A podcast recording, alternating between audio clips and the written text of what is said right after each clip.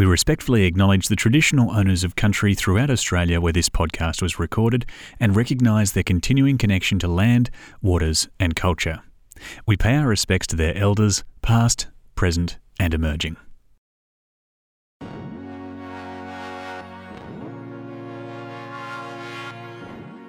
Good buildings should last for a long time.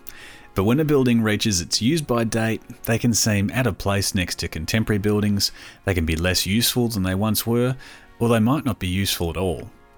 Some of these buildings also have a strong connection to the cultural fabric of a community, but the use they were built for may no longer exist. Architects who work on these buildings have to establish how the building fabric can be preserved while extending their usefulness further into the future. While it might seem like some of the most clinical, prescriptive, or old fashioned architecture work, working on heritage and conservation projects can connect with some of the strongest collective emotions of a community. I'm Daniel Moore, and in today's episode of Hearing Architecture, we're talking to Susan Phillips, Eric Martin, and Sophie Bence about working on heritage projects and the place of conservation in the community. Our first guest, Susan Phillips, is a director of Phillips Pilkington, based in Adelaide, who have a diverse portfolio of projects including residential, commercial, zoological enclosures, as well as heritage and conservation projects. Susan studied closely with David Saunders during the conservation effort of the industrial heritage in the town of Goola. Susan shares her process for working on heritage listed buildings and some of the difficult challenges surrounding buildings that have aged past their original intended use. All right, Susan. Well, thank you so much for joining us today on the Hearing Architecture podcast. It's really wonderful to have you. How are you going? Oh, very well. Fantastic. So, I mean, you've been working for more than 30 years, almost 40 years now, and you're one of the co founders and co directors of Phillips Pilkington. What's the approach that Phillips Pilkington takes with cultural buildings and buildings with heritage significance? Well, I think it's been something that's been, well, underpinned our practice. We have a really strong desire in all our architecture, whether it's working with historic buildings or developing contemporary buildings, to really create or try and reinforce a sense of identity and a sense of place. So, when we're working with heritage buildings, it's trying to understand as much as possible as we can about the buildings, their history, their evolution, what was there originally, how it's changed with changing circumstances over time, and then working with that knowledge to whatever interventions that we're looking to do, because those buildings were obviously designed before um, things like electricity communication systems that we have today, how you integrate them, but also often things like amenities, things like access. Most of those buildings had stairs that led up to them, so they're not particularly accessible and they're therefore not friendly to the community as a whole. And they tend to not have the kind of facilities that we come to expect today. So when we're working with those buildings, we try to be very clear about the delineation between what's new and old. So we're not looking to replicate the stylistic architecture that they were designed with, but uh, have our new work being in a way subservient to it. So it's not dominating and overtaking, but relating to scale and a sense of materiality, if that's possible, and just clearly defining what is new and old. So it's it's a kind of amalgam, I guess, of strategies so that we keep what is there and historic as an easily recognizable core of the building, and then whatever we need to do to make it work for a, a contemporary community or audience, that mm. that's clearly articulated. Right. So, how do you think the actual built form affects the cultural institutions that you've been working on. How, how do you think that actually affects them? Well, I, I think many of these buildings were the, the centre of communities, and the communities were had a lot of pride in where they were living. So they're often very elaborate buildings. They would have involved a huge amount of labour to put them together, so that, that they were a kind of focal point and a, a sense of a community. Um, expressing who it was and its vision for the future because you know sometimes they were in relatively small communities with an optimism about a growing economy and in a way i think they're a sort of an Australian equivalent to, say, the great cathedrals that were built throughout Europe. I mean, obviously on a much more modest scale and in more modern times, but they were a real focus for the community. And in terms of use, things like the institute buildings, very similar, I think, to the tradition of mechanics institutes in Victoria. They were places of learning. A lot of ad- adult education happened there. They were the lending library, so that disseminated knowledge and education throughout the community. They were also the centre of community life in terms of things like dances where the community would come together often once a week to interact and socialize in a pre-television and modern media way. And and there are often theatres for travelling theatre groups musicians and so mm. on. So they were a centre of cultural life but quite a few of them then morphed into the cinemas for those communities. So they had a dual role as being a cinema um, as well as a theatre. And some of them have retained their libraries. So at the moment, we're doing a small project at Two Wells, just north of Adelaide, and the Institute Hall has become the library.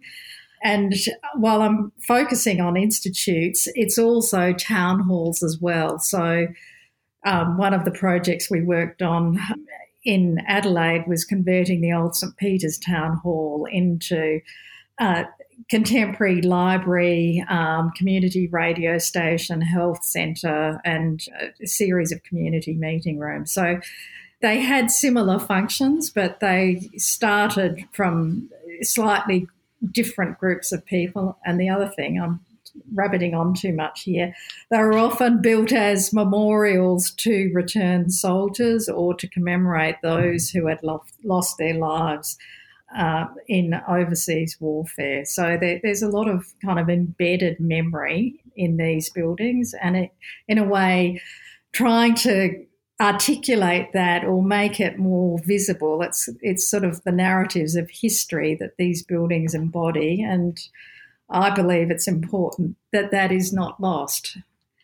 And uh, you did mention that these buildings are really good identifiers of and uh, icons of our history from 1770 to today.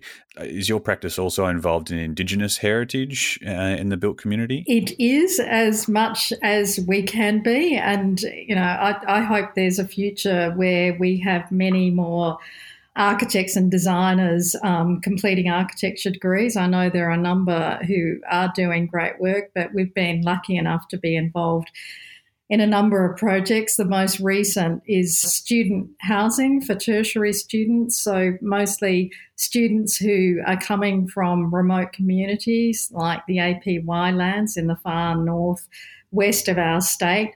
Right. So these are Indigenous communities, are they? Yeah, yeah, Indigenous communities. So for Indigenous students, um, one of the things in terms of them continuing with and completing their education that was identified was a lack of pro- appropriate housing. So it's a little bit like a, a traditional university college, but um, for Indigenous students where they have they're living in a supported accommodation, just like the traditional university college. So that's a recently completed project. We're working on a project in Western Victoria, which is just coming to completion. It's a keeping place for the Gunja Mara people, which has just been a fantastic job to work on. Quite a few years ago, we developed a cultural centre for the Kaurna people who are the traditional owners, custodians of the Adelaide Plains, and they have a strong, proud, and continuing history. So that was a project working with the Kaurna community to give them a place within central Adelaide to be able to celebrate their culture.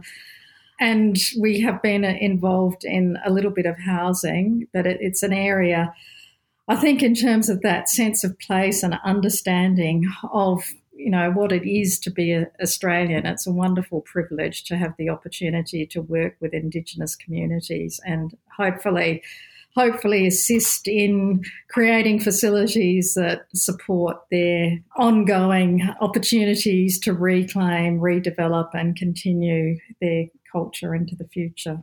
And as you were mentioning before, you know you've worked on these um, beautiful post-colonial buildings uh, that, uh, through their materiality um, in, in, their built form, actually represent the culture. Have you been able to put that knowledge now into the buildings that, that represent Indigenous uh, people who use those buildings? Well, in, in terms, I mean, each project is different, but in the case of the building in Western Victoria that we've been working on, we've, we've worked with traditional um, structures that the Gunditjmara people lived in and essentially the villages they created. So the work of Paul Memmott um, from the University of Queensland has been really, really helpful from that perspective because he's done a marvellous job in documenting the structures and I guess elements of building that, on the whole, I think there's a perception that there were no permanent structures, but there were, and there's you know there's a whole lot of work that's happening around that at the moment. But Paul Memmott's done an extraordinary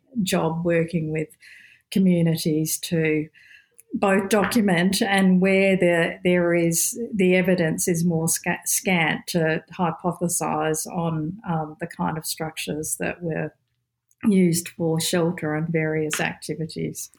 Yeah, well, the, the more that we learn about uh, the the permanent structures that Indigenous uh, people were building, the, the more that we can see how it can be included mm. in, in the work being done around Australia. So it's built for place. Um, what what was the specific um, Indigenous structures that were unique to to this particular project you were working on?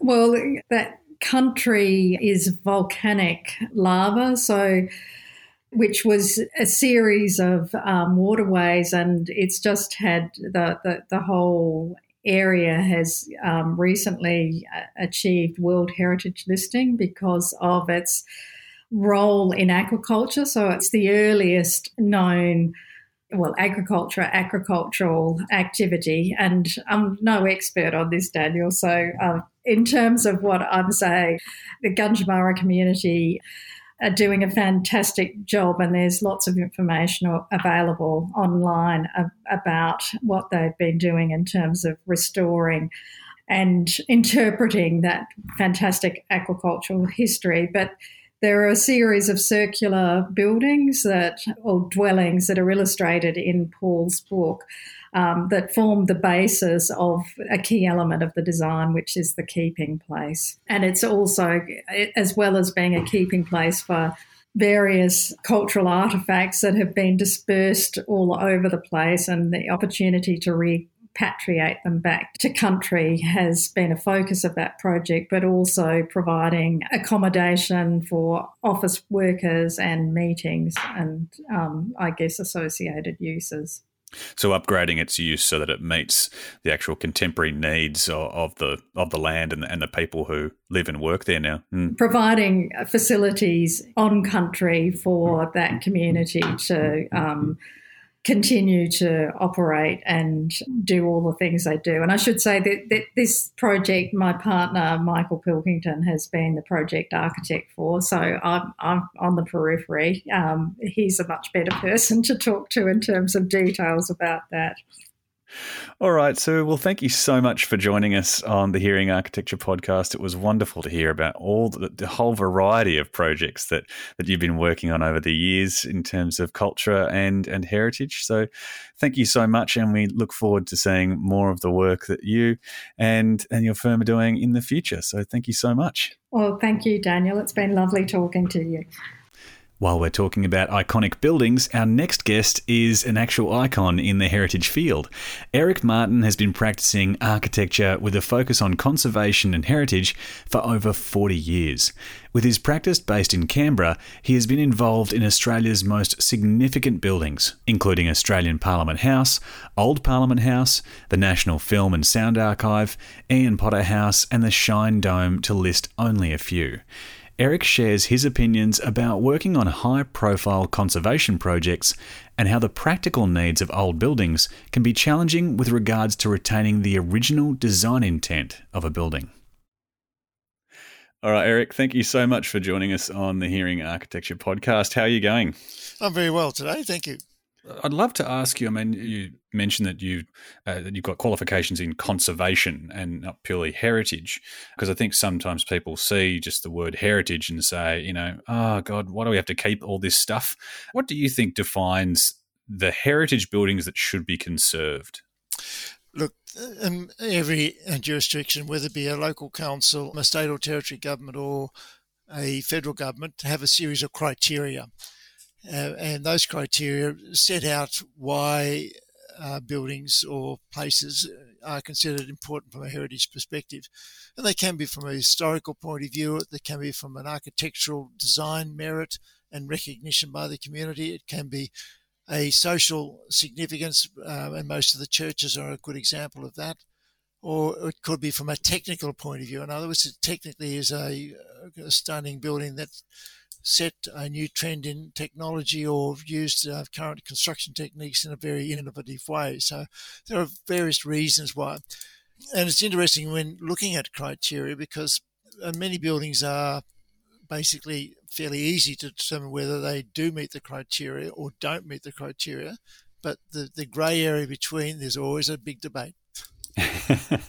well, yeah, I, I, like that you mentioned there that a design alone is not one of the is, is not the only thing that will make uh, a building qualify to be conserved. Uh, does uh, would you say that the uh, the majority of buildings are usually because of uh, its place in, in history and the events that took place in a building, even though maybe the look of the building is not uh, might not stand out, or do you think it does lean towards the the buildings which are um, significant because of their link to uh, design styles throughout history? I think it is a mixture of both. Obviously, the public buildings, like the ones we mentioned before, the Shine Dome, the National Film and Sound Archive, and our Old Parliament House, are public buildings, and therefore the public are far more aware of them. But if you talk about Harry Seidler's, the, the Edmund Barton building, which is basically an office building, and it's been an office building since it was designed in the 1960s, was a, a it's a stunning building. It's just housed public servants for the whole of its life, but it's it is recognised as a very important building, not only of Harry's work, but also as a innovative uh, way of actually using uh, precast and post tension concrete and the design is an outstanding quality as well. So you do get buildings which are primarily there for their architectural design aesthetic, but you do get others that have a very much stronger social context. Right, and and when it comes to uh, the work, the work that you do, um, because you're not just doing, you know, you're not just writing a heritage report. You will be actually doing architectural conservation services on these buildings. Um, has there been an example of a building that's been um, difficult to put uh, an an argument to to to to retain portions of the of the existing heritage or a portion of the building that you believe should be kept for heritage reasons? The biggest challenge usually comes with uh, not a, not the cons- conservation of the original fabric. It really is how you actually manage change, and particularly if you wanted to actually add to an existing building, uh, which um, has iconic status, and how you actually do that.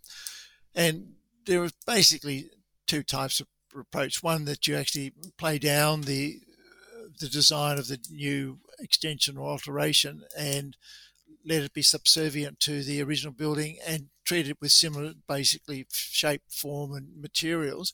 Or you might do a quite a modern addition to it and um, it can sit perfectly well in the context of the old building. And it's buildings like the um, New South Wales State Gallery is one example where modern additions can happen to a building and still work perfectly well. Uh, going through the process of, um, you know, rediscovering the the original intent and process that that architects went through when they designed some of these amazing buildings, you know, like Ian Potter House. Um, it, does it give you a greater appreciation of of what architects were doing um, when when these buildings were originally designed and built?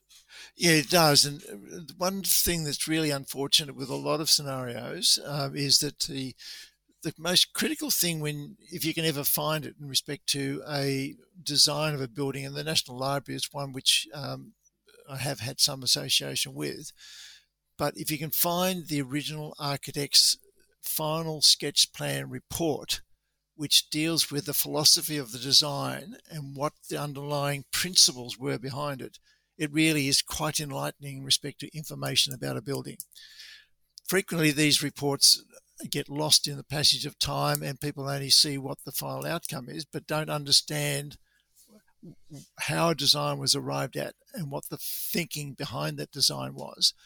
And that adds another dimension to an understanding of a building, particularly as an architect, um, of why the design, what the thoughts were.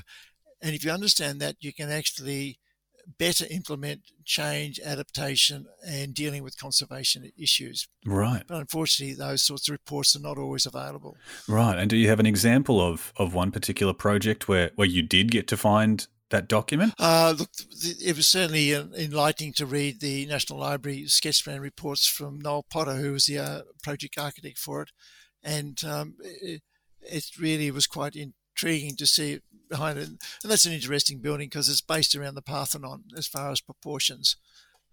But but one subtle difference: uh, the Parthenon has column, 17 columns down one side and eight across the front. The National Library has 16 down one side and eight across the front. But height, footprint, same as the Parthenon. Right, and what, was their intention with with making this connection to to such an iconic ancient building? uh, it was classical proportions and, and, for a classical building dealing with a national collection of books and uh, publications. So it was considered it was a, an appropriate uh, design thinking in respect to something that was classical and needed to stand the test of time because it effectively is a, a literary archive. Right. Okay. And uh, so can you tell me about um, one of the projects that you've worked on where, I mean, because they've got so much inherent value um, historically, politically, um, uh, you know, and emotionally as well. Was, a, was there a particular project that you worked on that made it very difficult to add on to, um, you know, because it because it meant so much? Probably, look, we haven't done major extensions to to any buildings, um, but we've certainly done um, minor extensions to some of the the difficult challenges. Um, even more recently is Old Parliament House, where earlier this year, late January, there was a huge hailstorm went came through Canberra and destroyed most of the um, the roofs and some and, and, many of the windows on on many buildings, but in particularly uh, with Old Parliament House, the skylights that were built in the 1927s, which have stood 100 years effectively, got smashed. Oh, no. Okay. Oh, gosh. So, what do you, yeah, so what do you do there? then becomes the, the challenge of actually the glass that was there won't stand another hailstorm. So, you then start looking at what the current codes and standards require what the structural system was and behind that supported the wide glass and the skylights, and then start looking at how much can you retain, how much you've got to replace to design integrity. So there usually are compromises, but with some thought behind it, you can actually end up with a a skylight which resembles the original, but it may have a different type of glass in it. It's still clear glass, but it actually withstand will withstand the the pressures of a future hailstorm. Uh, but you're not changing the base structure, but you will change some of the finishes. So when you get into some of these things, and and we've got another one with um, where the profiles of roofing have changed over the years, and to actually go back and match to what extent is a roof profile critical, to what extent it's not seen, and therefore it's less important, and and whether the design integrity issues are um, maintained or the conservation values are maintained by changing a material or not. Those debates occur at a a smaller level and a larger level with most uh, conservation projects. And there's always a debate and discussion. And what sort of which side would you would you be on? Do you think uh, do you think it's the elements that need to be preserved, or sort of the overall um, uh, building that, that uh, or or am I simplifying it too much? No, look, I, I would I tend to err on this on the side of actually two things. One, uh, it needs to survive, and therefore, if there's a certain level of compromise, um, it's more important to make sure that it does survive and the base material doesn't get damaged in the future events. The other thing, which I think is really important, that the best way to look after a heritage building is to use it, and if that means a level of compromise to make it usable, well then I think the adaptive reuse and some change is necessary. And the, one of the bigger challenges for a lot of these heritage buildings and National Film and Sound Archives is one of those is how you make buildings which are designed under a different regulatory framework handle current requirements, particularly access for people with disabilities. Yeah, I was going to say that must be extremely hard when um, when the code basically didn't exist um, when it, when these buildings might have been designed originally, um, and where because they're now a pub, or because they are a public building, they would they the uh, new custodians want to make sure that that all of the public can access them. Um, that must be an ongoing debate as well it is an ongoing debate. Um, fortunately, it's an area that I've specialised in for a few decades as well. And usually you can find solutions, but there's no doubt there are certain buildings that to actually put in place a fully accessible means of getting to um, a point uh, destroys the heritage value, and the codes and standards and the um, Disability Discrimination Act recognises that there are certain circumstances. And if you, for one example, uh, an historic lighthouse. Um, not always easy to get to the top. Right. and to actually contemplate putting a lift or some other mechanism to get to the top for a person with a disability, uh, you probably destroy the whole uh, value of the um, original fabric. So there are certain examples where some compromises or some situations that full access is not possible. And I mean, you, you, mentioned now a couple of times, you know, maintaining the use of of something of a heritage building, um, you know, is is also sort of integral to to its value. I mean, in Melbourne and Sydney, we definitely see, uh, most cities around Australia, we see uh, heritage buildings where they might destroy the, the the whole back of a of a property and just the facade is kept. um, how do you feel about uh, these sorts of processes? And um, uh, yeah, do you think that's a that's a good way for us to to maintain uh, the heritage value of these of these types of buildings? It's certainly a, something that has been used in the past. It tends to be less preferred today because most times heritage uh, or significance is more than just the facade of a building. But there's no doubt that um, streetscapes uh, and a scale within a street is actually sometimes very important in, in, in cities and also in cons- conservation areas or residential areas. Uh, but usually um, it can be a part of the original building, not necessarily the whole of the original building. And there's certainly examples in both Sydney and Melbourne where um, the front part of a building has been retained and conserved and used as a forecourt or, for, uh, or an entry or foyer space into a multi-storied um, office building behind it. And I think they can work because when you actually at a street level, you still see the scale of the original one and the the newer, taller building is set back enough that it um, not so obvious when you're at ground level anyway. So I think it can work, and it's got to work for just the accommodation of people within our cities. That uh, as cities grow and expand, and the need for more office space is there. Awesome, Eric. Well, thank you so much for being part of the Hearing Architecture podcast. It's been great to hear just a snippet, a small snippet of you know all of the years of experience that, that, that you've had. Um, so, thank you so much for sharing with us, and yeah, hopefully we can talk to you again um, at a later date to hear some more of uh, yeah more about the projects you're involved with. So, thank you so much. Um, thank you, Daniel. Look, it's it, it is a, obviously an interest and a passion, and uh, each job is different, and uh, so hopefully it's of some benefit to you. But it's certainly a, a fascinating interest and career, and I hope it's been of some benefit. Yeah, thank you so much.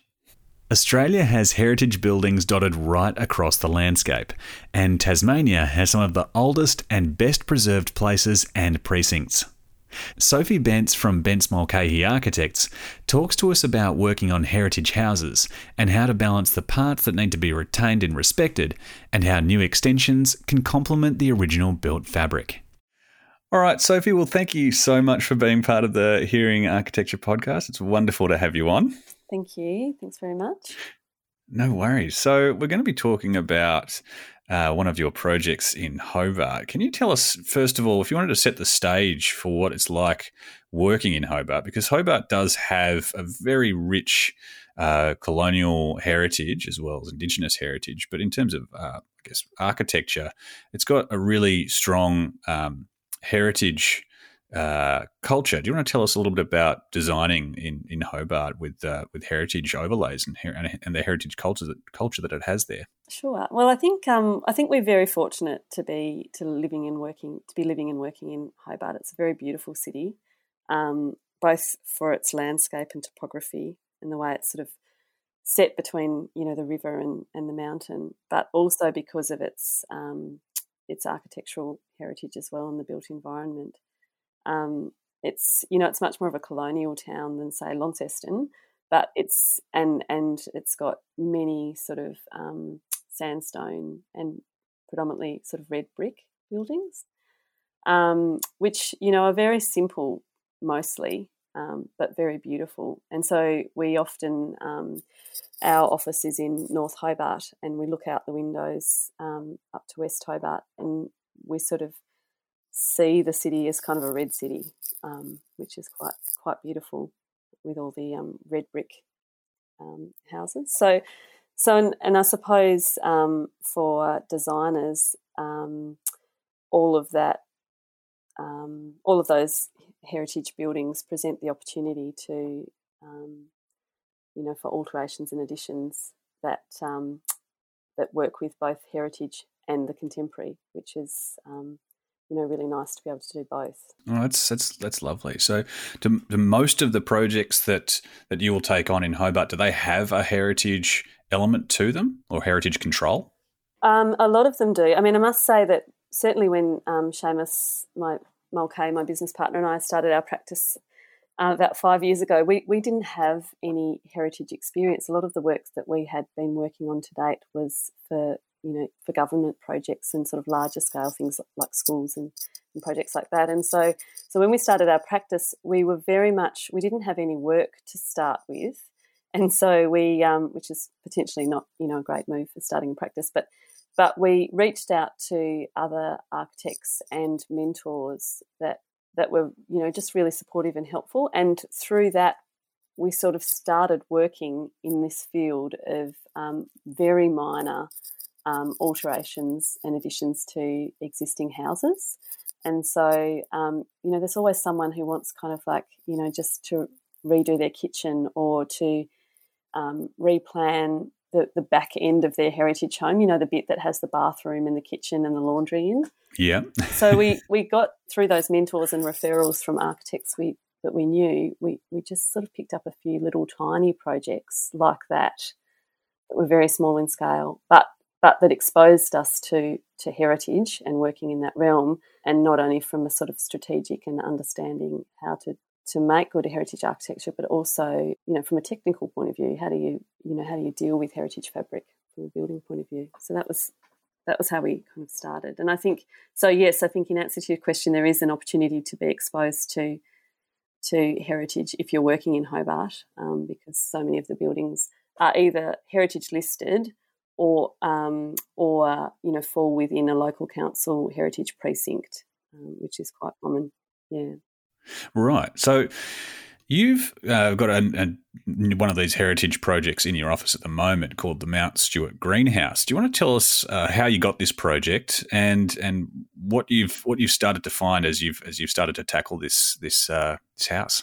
Well, um, it is actually completed now, it, but it was a project, I suppose, that we started very early on in our practice, but but went for a really long period. Like we worked on it, I think, for three three and a half years. And so, yeah, I mean, it's it was an absolutely fantastic project to work on. We had clients that um, came to us, you know, with a brief for this existing building, which is a, a beautiful Federation brick house up in Mount Stuart on the hill overlooking the city um, and it's quite a prominent house on the street.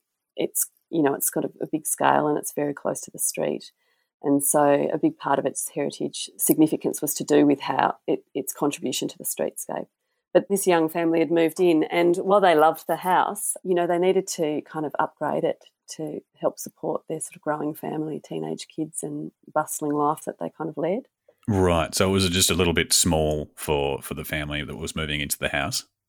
Well, you know, it's quite a large house to be honest. But but what what had happened was during the eighties there was this little addition to the sort of southern corner of it, which is not that visible from the street.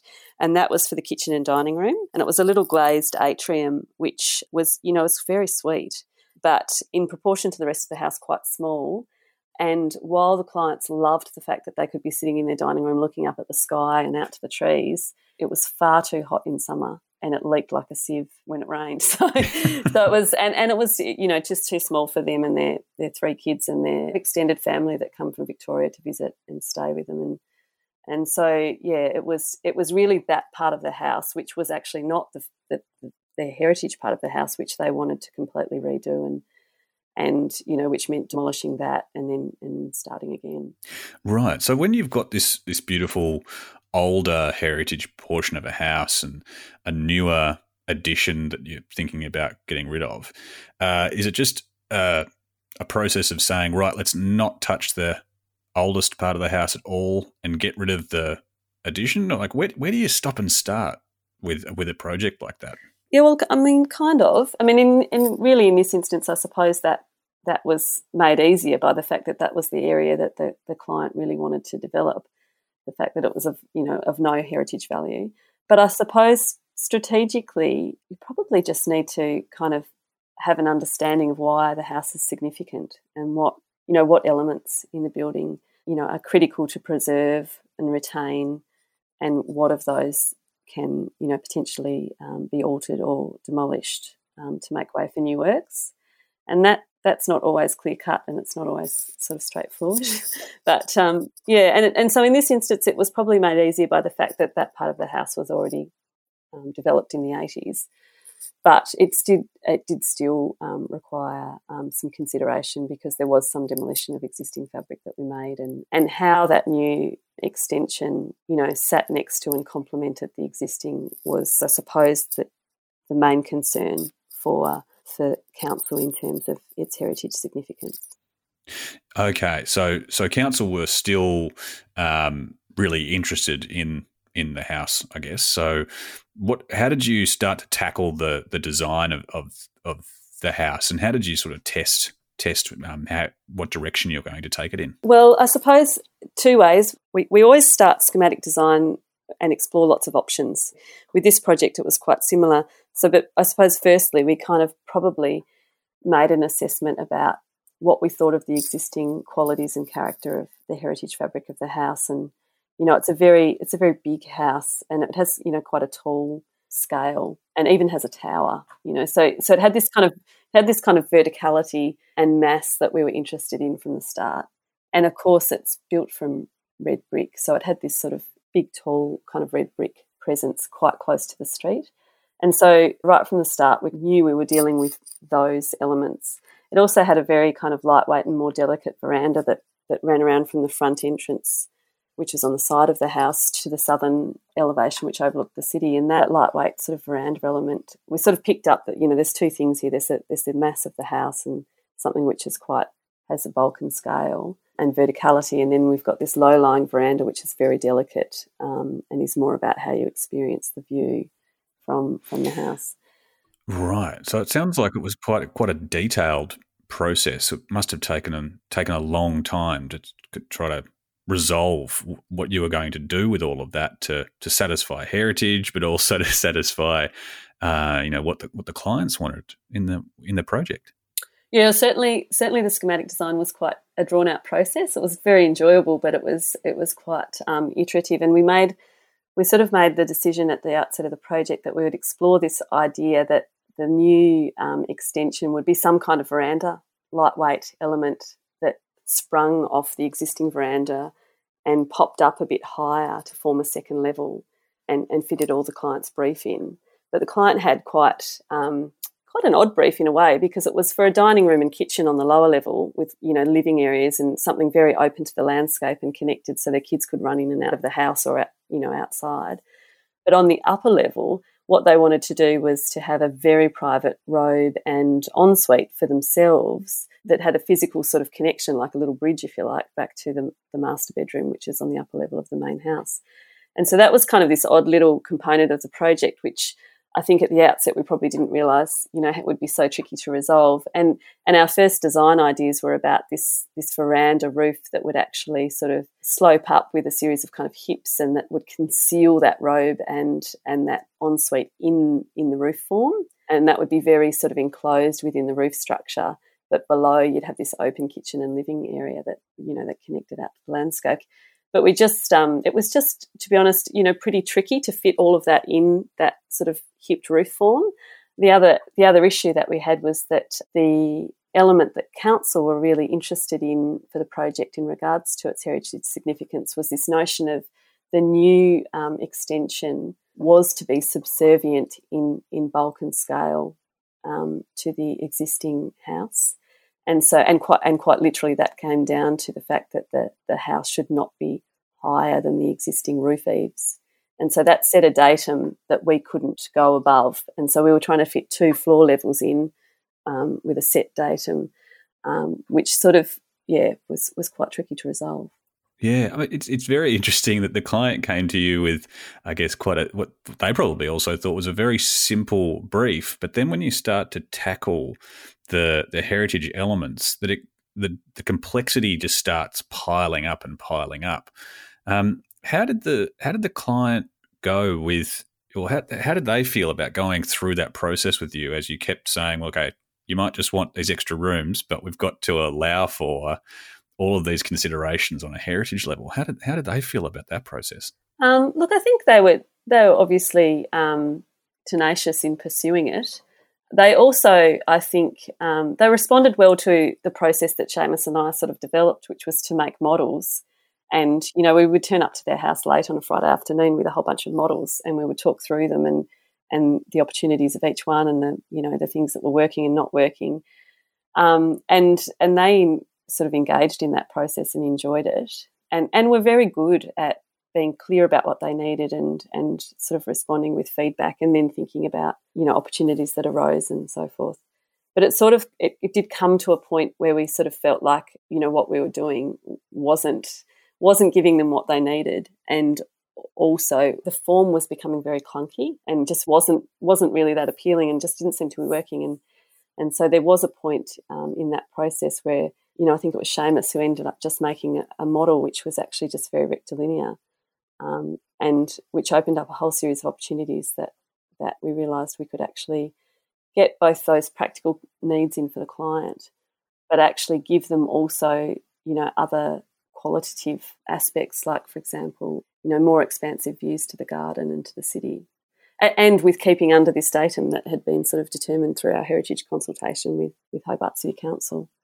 And so, did, on on this particular project, did you get to work with some local craftspeople or um, people who knew some of the skills that were that were used on the original house to to I guess bring it back to bring some of those details back to life? Um, well, we certainly worked with you know a builder who was very considerate to the existing building and so forth, and they you know they had all sorts of people involved. But we did um, into you know um, stonemasons and so forth. But the project did have a lot of quite detailed aspects to it, particularly with the interior. And so there was a product called Tadelakt that used, which is like a hard plaster for bathrooms. And it's it's not typically used in Australia, but you know there was only one person who was able to do that in Tasmania, and and that was a that was a you know that's a finely honed skill that not everyone can do. So certainly he was involved in in some of the internal spaces using that that hard plaster technique.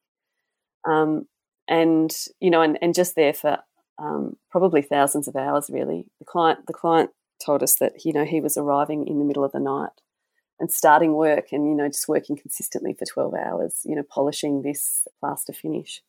So that was yeah, and and other local craftspeople that we used with. There was a, a local steel worker who did you know made the steel doors and windows and features like that. So you know they're very contemporary elements, but they're crafted in a way which is you know, just really beautiful and, and robust.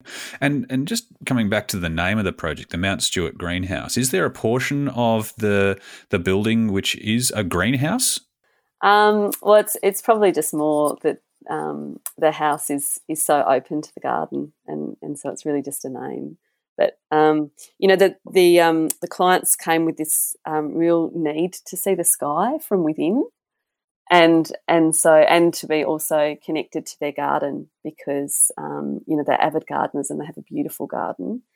Um, and there's a significant tree right, right hard up against the extension, um, which you sort of almost can open a window and touch. And so the idea was that you were immersed in the garden, and so that's where the, the term the greenhouse developed. And also the um, the client in the early days, you know, she was she was really great at articulating not only the brief but the the qualitative kind of desires for the project. So the things about what kind of qualities she wanted that space to be and how it would relate to the garden. And so she was sending us through beautiful images of of greenhouses and you know that were predominantly glazed and, and that kind of thing. And so yeah, I think we and I think we found that that's thinking about it like a greenhouse or informed the thinking around you know all the steel frame work for the project and the articulation of all the glazing and it's and the way it's divided up and the fact that it relates to the ironwork of the 1900s house. It sort of had that sort of fine steelwork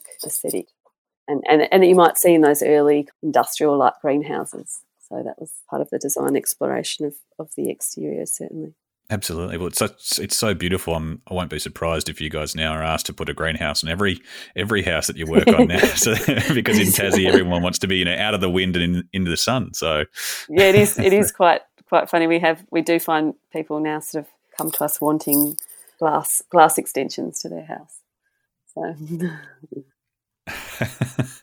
All right. Well, thank you so much, Sophie, for being part of the Hearing Architecture podcast. It was really great to hear your perspective and hear your experience with working on a contemporary extension to a heritage building and all of the opportunities that uh, present themselves on this type of project. And it sounds like it was so so rewarding working with so many craftsmen and a really engaged client. So thank you so much for that, and we hope to hear more from you in the future. Thanks very much, Daniel. Cheers.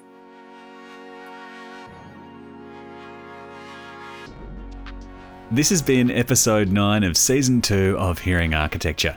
Thank you so much for listening. The more support we get from you, the more episodes we get to make. So if you'd like to show your support, please rate, review, and subscribe to Hearing Architecture in your favourite podcast app. Thank you to our guests in this episode, Susan Phillips, Eric Martin, and Sophie Bence, for their contribution to the architecture profession and the community. The interviews in this season were coordinated around Australia by EmAGN committee members Jamila Jahangiri, Kirsty Voles, Hugh Michaelmore, Chris Morley, Victoria Clarkson, Lily Fong, Tanya Banagala, Jess Beaver, Dylan Gorton, Vaughan Cockburn, Kalina Sparks, Tom McKenzie, and James Goffwin. This is a production of the Australian Institute of Architects, Emerging Architects and Graduates Network in collaboration with Open Creative Studio. The Institute production team was Stacey Rodder, Madeline Jenkins, and Claudia McCarthy. Written and directed by Daniel Moore. To learn more about what the Australian Institute of Architects is doing to support architects and the community, please visit architecture.com.au. This content is brought to you by the Australian Institute of Architects, Emerging Architects and Graduates Network in collaboration with Open Creative Studio. This content does not take into account specific circumstances and should not be relied on in that way. This content does not constitute legal, financial, insurance, or other types of advice. You should seek independent verification of advice before relying on this content in circumstances where loss or damage may result. The Institute endeavours to publish content that is accurate at the time it is published, but does not accept responsibility for content that may or will become inaccurate over time.